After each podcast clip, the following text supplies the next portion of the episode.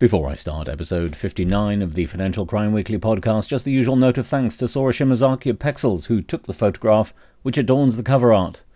Let's crack on.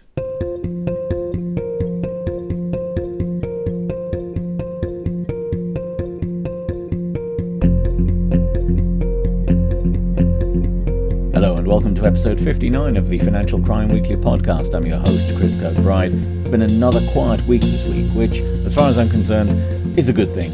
A few bits on sanctions, fraud, and money laundering, plus the usual roundup of interesting cyber attack news making the headlines this week.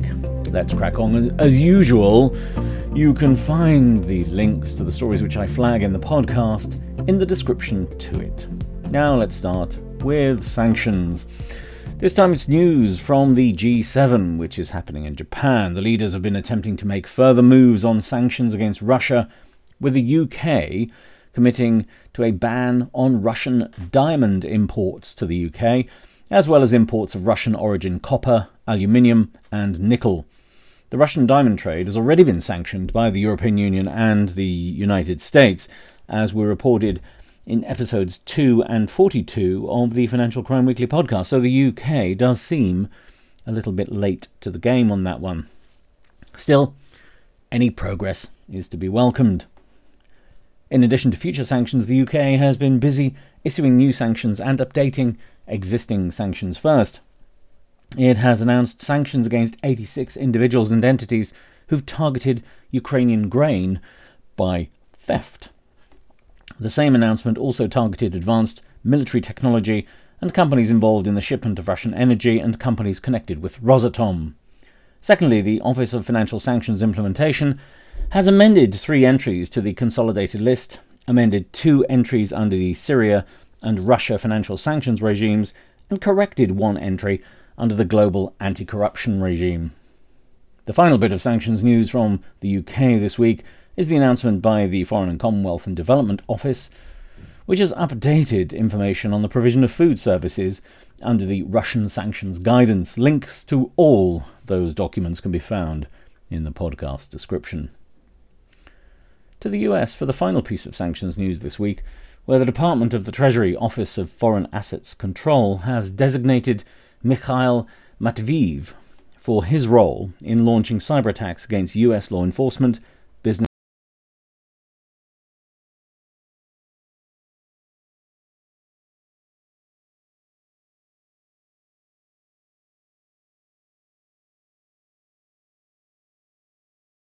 rewards program.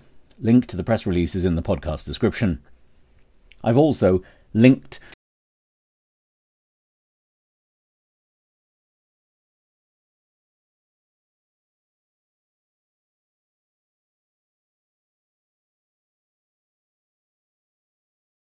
flagging this week comes from the UK and a report from which the consumer rights organisation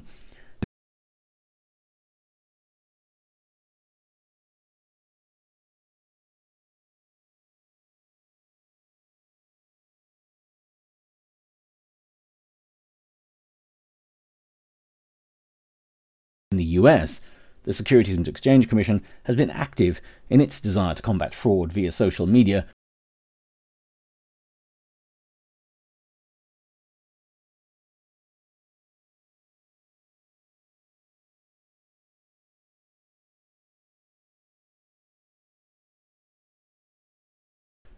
This story from which comes hot on the heels of what we reported in last week's Financial Crime Weekly podcast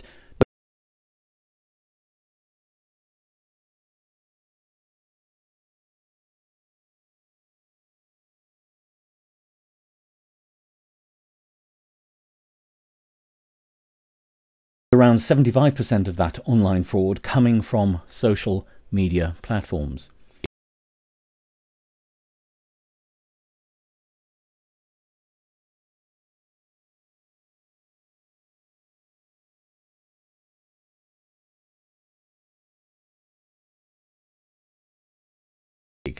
A couple of stories just to keep things nicely ticking over. First, in the US, a former military employee has been arrested in a case of alleged bribery and kickbacks concerning the awarding of defense contracts.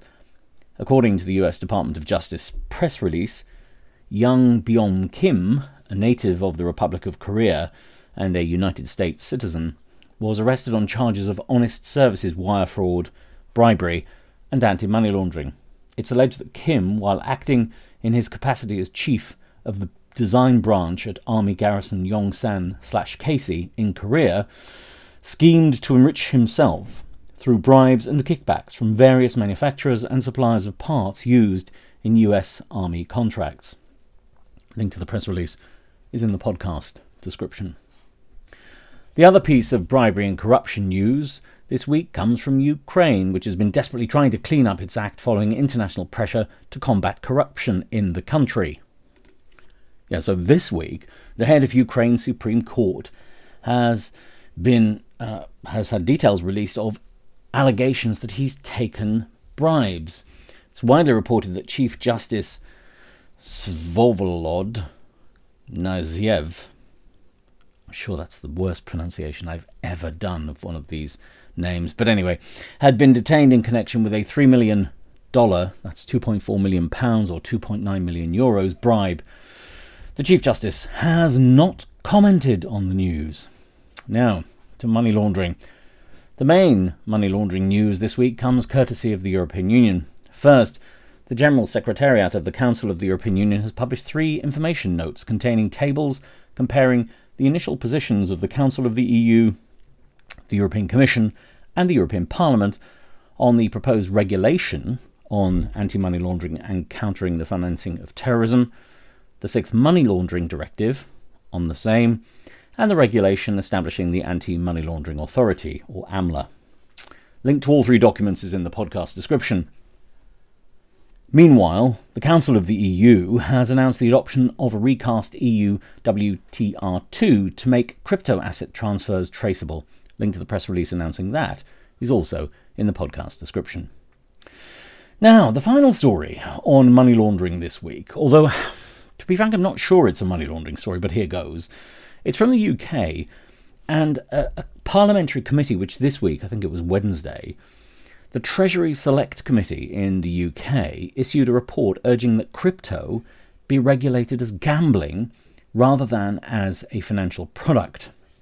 Now, the reason I thought this was interesting, and the reason I'm discussing it in the context of money laundering, is that, of course, if it's regarded as gambling, it would fall under the regulatory powers of the Gambling Commission in all likelihood. But anyway, I'll say more about that in a moment. Let me give you a quote from the report summary, which has been published this week.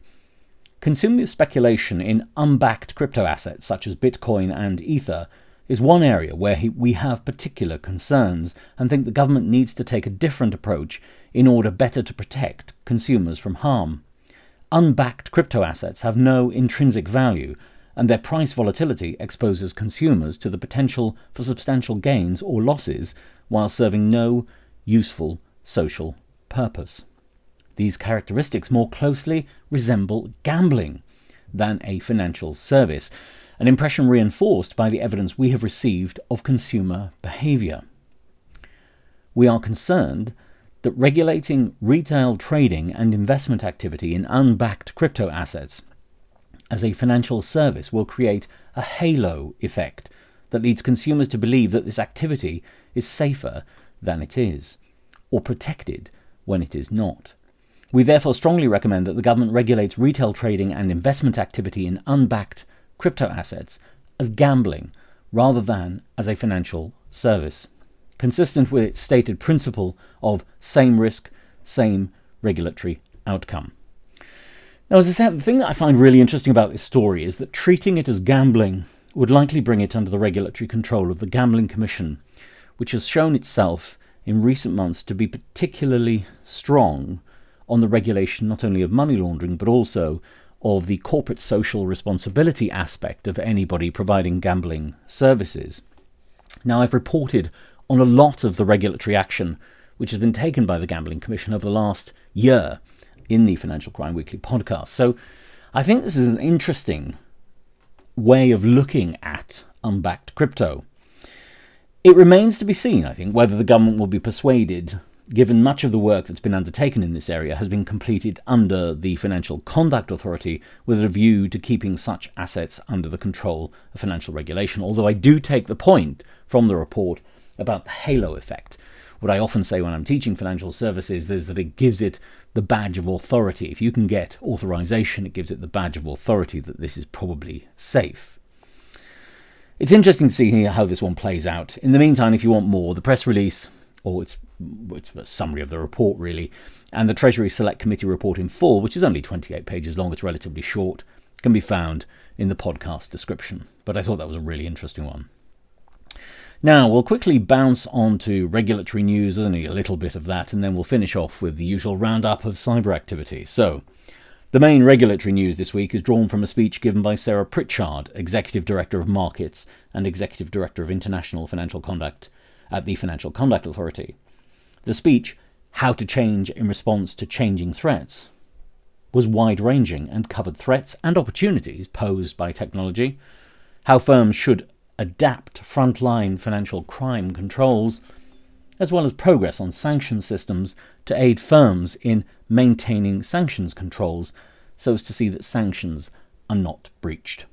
The link to the relatively short speech can be found in the podcast description.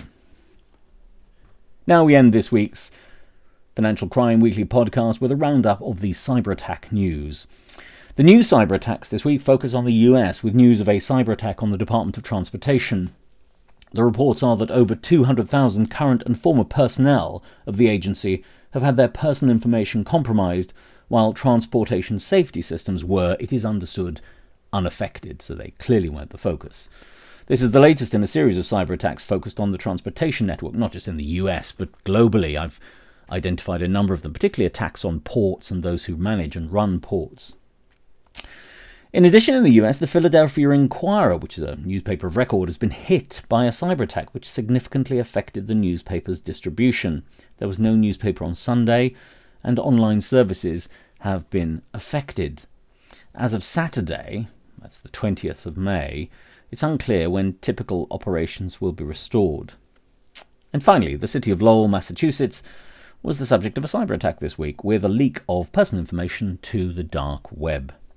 Now, in terms of those cyber attacks which continue to rumble, more warnings have been issued over the Capita cyber attack. Remember, it started out as a cyber event and then it became a cyber attack.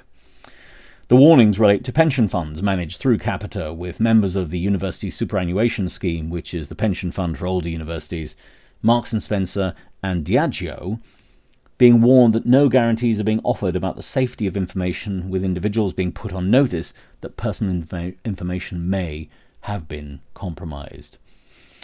And finally, this week, if you're in the mood for a bit of light seminar relief, then the United Kingdom National Cyber Security Centre and Google are hosting a joint webinar for small organisations on Wednesday, the 24th of May 2023. The spiel which accompanies the announcement provides. We're going to explore how to improve your online business security as cyber related threats continue to rise. To aid in the fight against these oftentimes costly and invasive cyber attacks on digital data and essential electronic infrastructure, this training will help you to identify threats, risks, and vulnerabilities. The session covers the following topics. First, understanding cybersecurity and possible threats. Secondly, equipping you with strategies to train employees in cybersecurity. Thirdly, showing you how to secure devices and systems. And fourthly and finally, enabling you to create a secure customer experience. Estimated to last between 45 minutes and an hour. If you'd like to sign up, then the link is in the podcast description.